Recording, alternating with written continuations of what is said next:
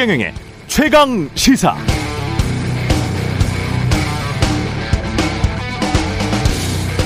네, 이번 주 가장 눈에 띄었던 뉴스들. 경찰 김혜경 법인카드 의혹 관련 경기도청 압수수색. 후드 뒤에 슬리퍼 김건희 여사 경찰견 안고 미소.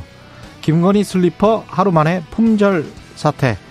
조민 부산대 의전원 입학 취소. 의사 면허도 박탈되나? 고려대학교 조민 씨 입학 허가 취소 결정. 묘하게 아니면 어쩌면 당연하게 상반된 뉴스들이 겹쳤는데요. 그래서 떠오른 노래 한 곡이 있었습니다. The Winner Takes It All. 후렴구가 이렇죠. The Winner Takes It All. 승자가 다 가져갑니다. The Loser Has to Fall. 패자는 무너져야 해요. It's simple and it's plain. 간명합니다. Why should I complain? 제가 왜 불평하겠어요. 주말에 한번 들어보시기 바랍니다.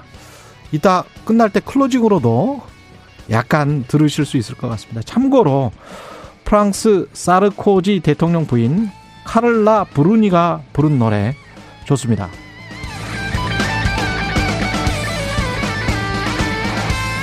네, 안녕하십니까. 4월 8일 세상에 이익이 되는 방송 최경련의 최강시사 출발합니다. 저는 KBS 최경련 기자고요. 최경련의 최강시사 유튜브에 검색하시면 실시간 방송 보실 수 있습니다. 문자 참여는 짧은 문자 50원, 긴 문자 100원이 드는 샵 9730 또는 유튜브에 의견 보내주시기 바라고요. 무료 콩 어플도 많은 이용 부탁드리겠습니다. 오늘 인터뷰 경기도지사 출마한 더불어민주당 조정식 의원 만나보고요. 국민의힘 하태경 의원 만납니다.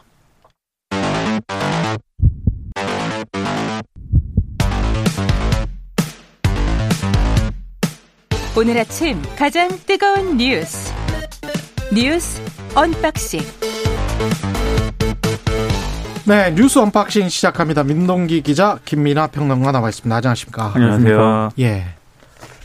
이따 음악까지 다 듣고 가시려면은 8시 57분까지 여기 계시다가 한 56분부터 있으니까. 이동하면서 들어도 됩니다. 이동하면서 들으셔도 되고요. 네, 아주 알찬 프로그램이에요. 네, 좋은 노래도 이렇게 소개해주고. 네, 영어로 된 노래입니다. 이거 네. 아바 노래도 좋습니다. 아바 노래도 좋잖아요. 네, 네. 네, 근데 최근에 제가 발견한 이 노래도 좋아요. 카를라 브루니 노래도 한번 들어보시기 네. 바랍니다. 한덕수 총리 후보 연이어서 뉴스가 많이 나오네요. 오늘은 경향신문의 단독 보도입니까?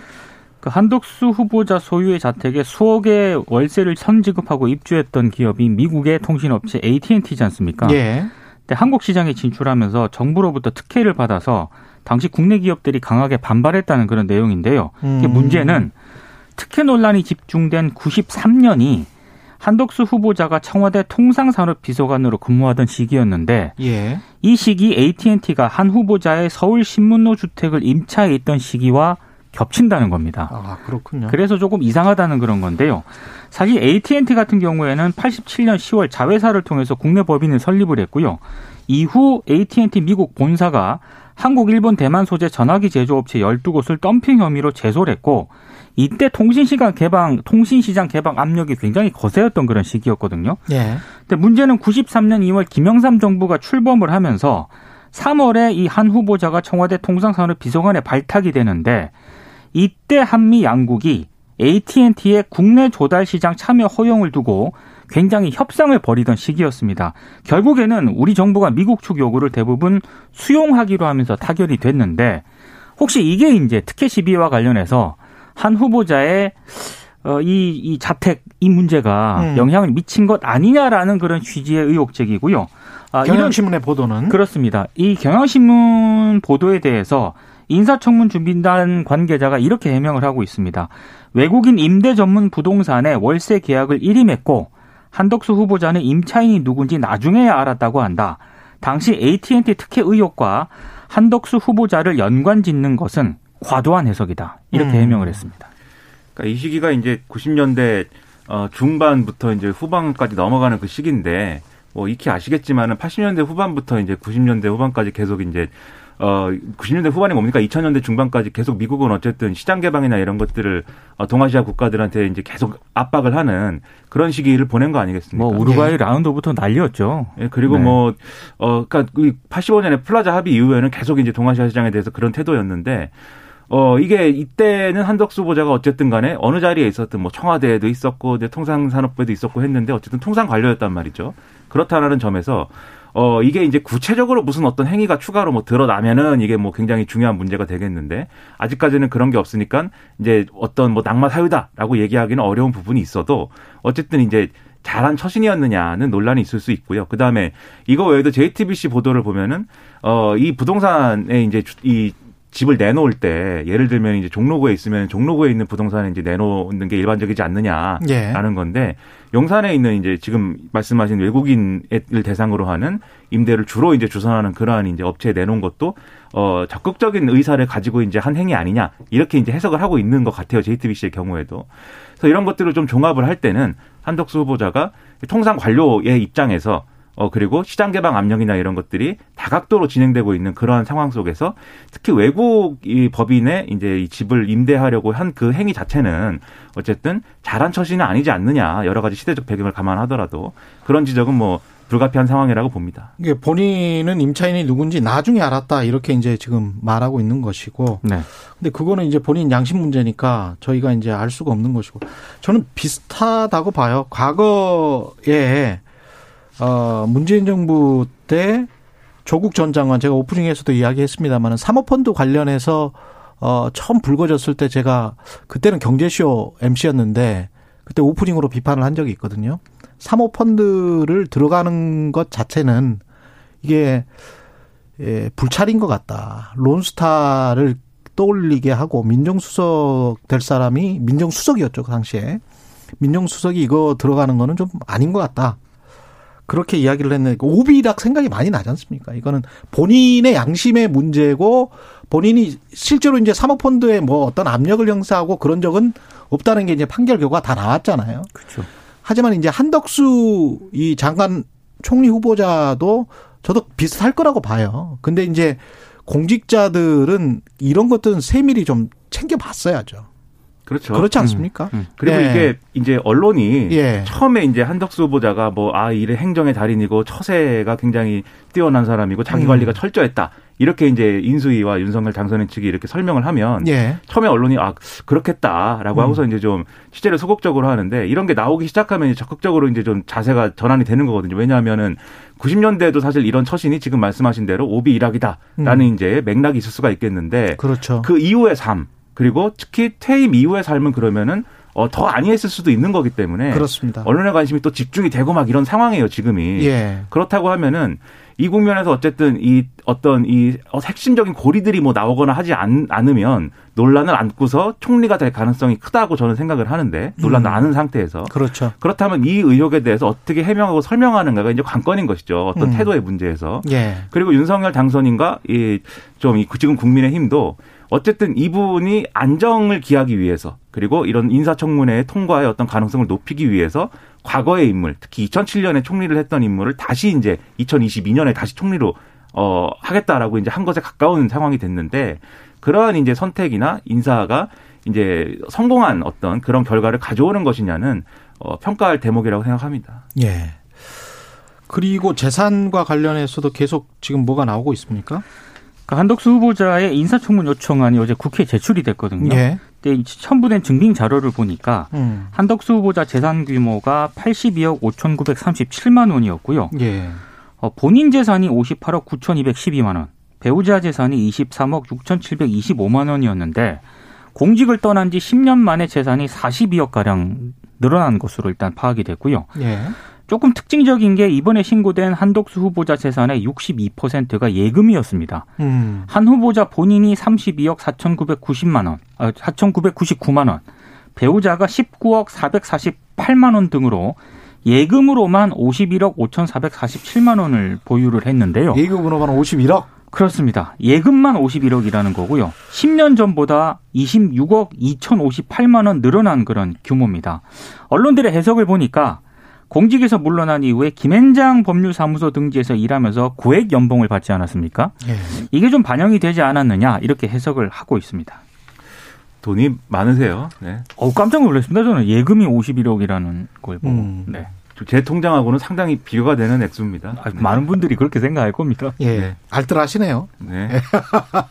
근데 이제 이런 것들을 예를 들면 이제 지금 이 재산 목록을 보면은 액수는 이제 큰데 또 자세히 내역을 이렇게 보면은 이게 예를 들면 고액 뭐 고문료나 이런 것들이 이제 뭐 받아가지고 이제 늘어난 어떤 그런 현금이나 이런 것들이 눈에 띄긴 하지만 어떤 뭐 투기라든지 뭐 이렇게 볼 수 있는 그런 대목이 있느냐는 조금 이제 그런 부분도 아닌 것도 같고. 그것도 그게 있는지는 검증을 해봐야겠죠. 그렇죠. 예. 검증해야 될 내용이겠지만 네. 지금 나온 이 액수는 큰데 내역에 대해서는 또 추가 취재가 어떻게 이루어질지는 잘 전망할 수가 없는 것 같습니다. 알겠습니다. 정부 조직 개편과 관련해서는 새 정부 출범 이후로 조직 개편을 미루겠다. 인수위의 발표입니다. 그러니까 안철수 인수위원장이 어제 이제 브리핑을 가졌는데요. 뭐 국내외 경제 문제도 심각하고 그리고 외교안보도 엄중한 사안이기 때문에 이런 것 등을 고려해서 민생 안정에 당면한 국전 현안에 집중하는 게 바람직하다고 판단을 했다. 그래서 원래는 그 정부 조직 개편을 하려고 했었는데 현 정부의 조직 체계에 기반해서 내각을 구성하기로 했다라고 밝혔습니다. 그러니까 원래 4월 중순에 정부 조직 개편안을 확정을 하고요. 인수위 계획은 이에 따른 후속 인사를 진행할 예정이었는데 일단 더불어민주당이 정부 조직 개편안을 통과를 시키려면 국회를 통과해야 되지 않습니까? 예. 민주당이 일단 뭐 여성가족부 폐지 이런 거에 반대를 하고 있기 때문에 통과가 쉽지 않은 데다가 출범 전부터 이게 지금 여야가 대치하는 모습을 보일 경우에는 그렇죠. 국민들이 안 좋게 보거든요. 아마 이런 점들을 고려를 한 것으로 보이는데 여기서 이제 또 특징적인 게 여성가족부 장관 역시 이번 내각 명단에 포함될 가능성이 높아졌다는 겁니다. 일단 추경호 의원이 인수위 기획조정분과 간사인데 어제 기자들이 당연히 질문을 했겠죠. 그러면 여가부 폐지 공약을 원점으로 돌리는 거냐 이렇게 물으니까 공약은 유효한데 이 공약을 어떤 식으로 정부 조직 개편에 담아야 할 것인지는 여러 견해가 있기 때문에 이걸 그대로 밀어붙일 사안은 아니다. 이렇게 얘기를 했거든요. 예. 근데 지금 이게 좀 일단 뭐 공약은 그대로 유지하겠다는 그런 입장인데. 그러면 일부 부처는 통폐합하겠다는 이야기잖아요. 그렇죠. 그러니까 이게 나중에 혼선을 빚지 않을까. 뭐 이런 우려도 지금 제기가 되고 있는 상황입니다.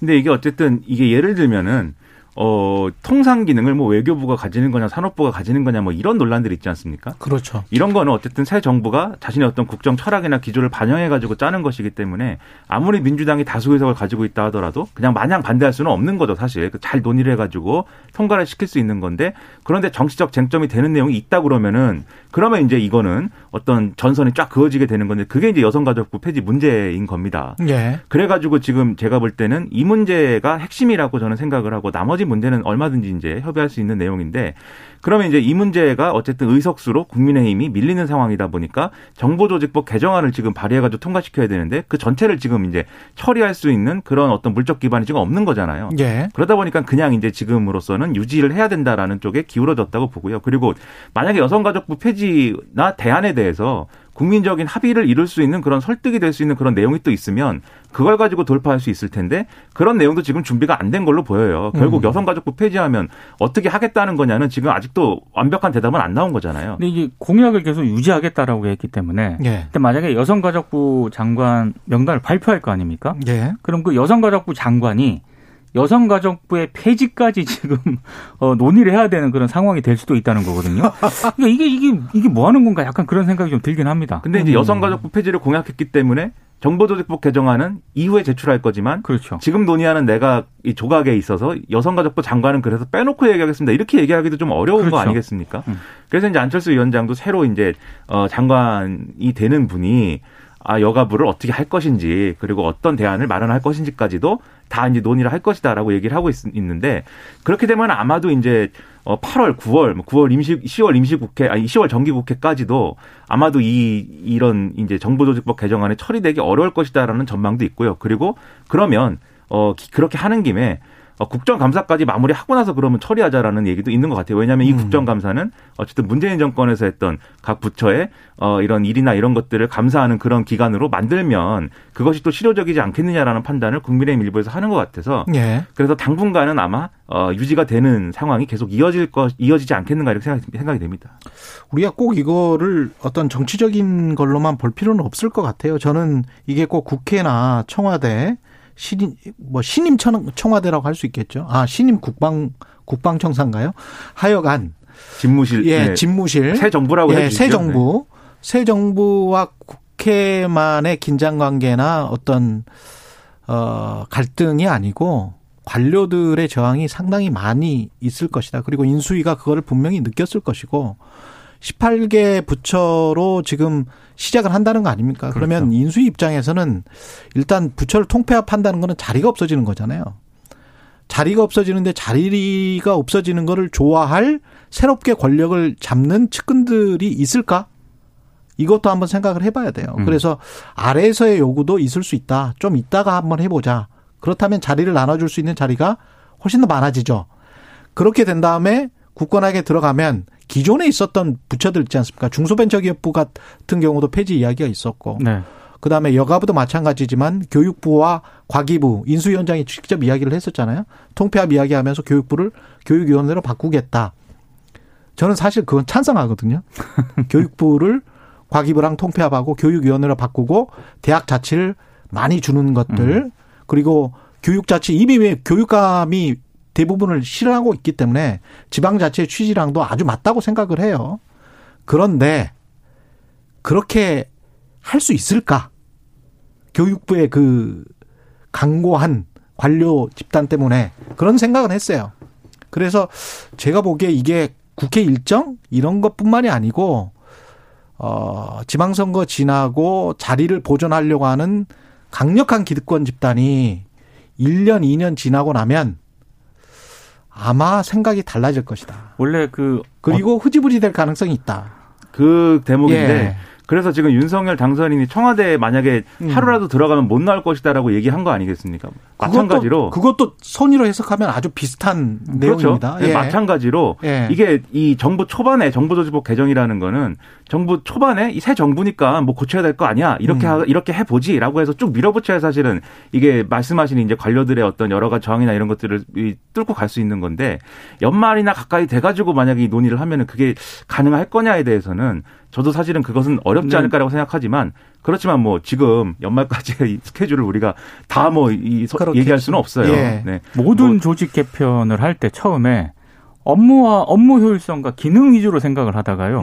이 나중에 자리 문제로 연결이 그렇죠. 되거든요. 예. 그러면 그러다 이제 사람 보는 거죠. 그렇습니다. 그러면 챙겨야 될 사람 보는 것이고. 그럼 굉장히 어렵습니다. 그러면. 예. 그래서 이것도 하나의 어떤 통치의 또 예술이 될 수가 있어요. 이런 예. 여러 가지 조건에도 불구하고 해낸다고 하면은 그것도 상당한 어떤 통치력인 거죠. 칭찬받을 만은 하죠. 지금 정부조직법 개편 가지고 거의 역대 정부 항상 이랬던 것 같아요. 그렇죠. 예. 없애는 데 성공했더라도 나중에 부활시키고 막 이럽니다. 그리고 계속 비대해졌어요. 그렇죠. 예.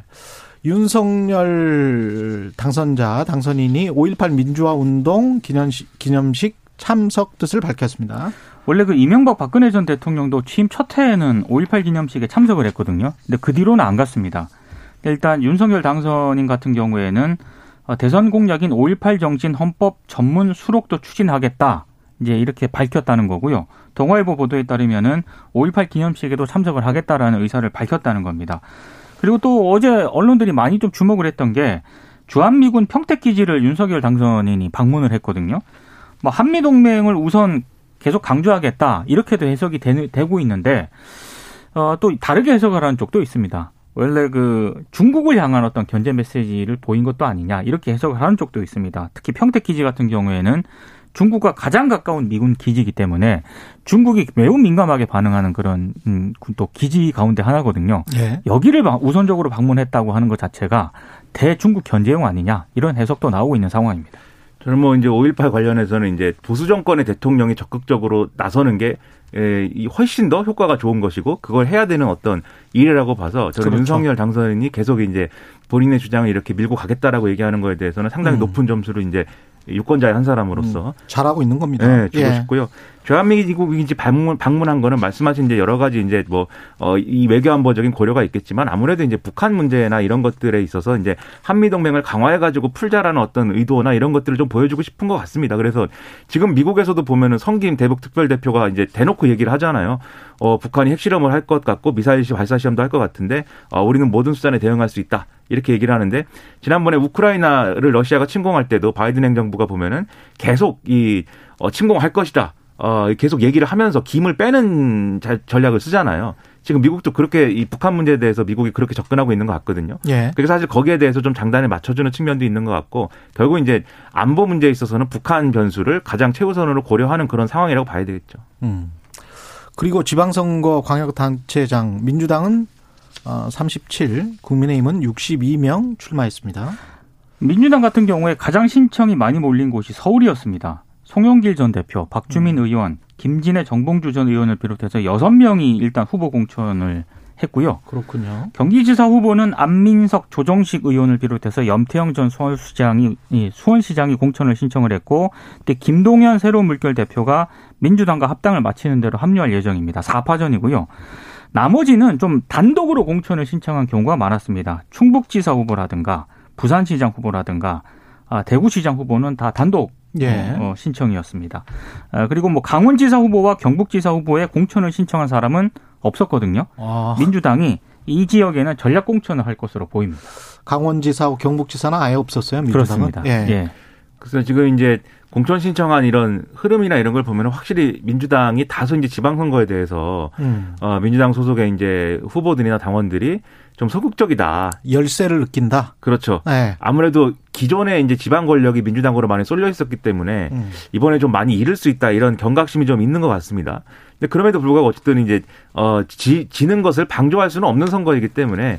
지금 말씀하신 것처럼 비는 데는 아마 전략공천이나 이런 거 할 것인데 중요한 건 어쨌든 서울, 경기 여기에 굉장히 이목이 집중되는 것이기 그렇죠. 때문에 여기서 풀어야 될 문제를 빨리 풀어야 되겠죠. 국민의힘 같은 경우는 누구누구 나옵니까? 그러니까 오늘부터 이제 면접심사에 들어가는데요. 예. 국민의힘은 가장 경쟁률이 센 곳이 대구입니다. 홍준표 의원, 김재원 전 의원, 그리고 유영하 변호사 등 무려 8명이 도전장을 냈고요. 울산시장 후보를 두고서도 7명이 경쟁을 하거든요. 제주지사도 7명이 신청을 했고 경기지사도 6명이 공천을 신청을 했습니다.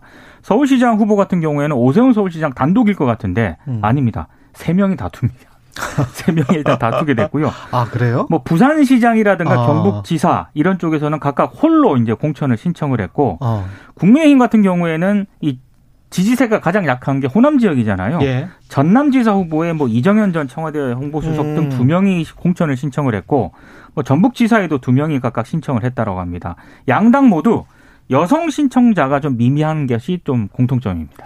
국민의힘은 이렇게 전반적으로 쭉 많이들 이제 신청을 하다 보니까 광역지자체장 선거 특히 큰 선거에 있어서는 결국은 그 논란으로 갈 수밖에 없는 것 같아요. 윤심이 어떻게 작용하는 거냐, 친윤 후보냐, 비윤 후보냐 이런 얘기 막 만들어질 텐데. 뭐 윤핵관 대 비윤핵 간의 대결이다 이런 얘기 나오고 있습니다. 그렇죠. 예. 그런 당내 갈등이 어떻게 활성화되지 않도록 하느냐 중요한 과제인데 뭐 역대 그런 게 다 성공한 적은 없는 거니까 상당히 볼만한 얘기들이 많이 나올 것 같습니다. 야, 근데 정치 시작하고 지금 한 1년 지났나요?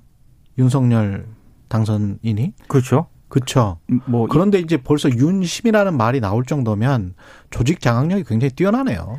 어쨌든 대통령 당선인이기 때문에 중요합니다. 윤심은. 네. 예. 아니 여기는 최심이 중요하죠. 최경영의 뭐 최심. 저야 뭐 네. 굉장히 좀 자유로운 사람이니까 뭐 그렇게 조직을 장악해서 뭔가를 이렇게 추구하는 그런 이런 거는 잘 모르는데 그런 것 같아요. 시간을 생각을 해보니까 한 1년도 안 됐는데 벌써 그 과거에 이제 문심, 뭐, 박심, 뭐, 이런, 원래 정치를 굉장히 오래 했던 사람들이었잖아요. 근데 그렇지 않고 지금 정치를 막 시작했는데. 바람의 세기도 중요하지만. 예. 바람이 불었을 때 알아서 눕는 사람들도 많지 않겠습니까? 그렇죠. 그러니까 저희 둘도 여기 최경영 기자 본인이 자유롭고 뭐 아니라고 얘기하지만.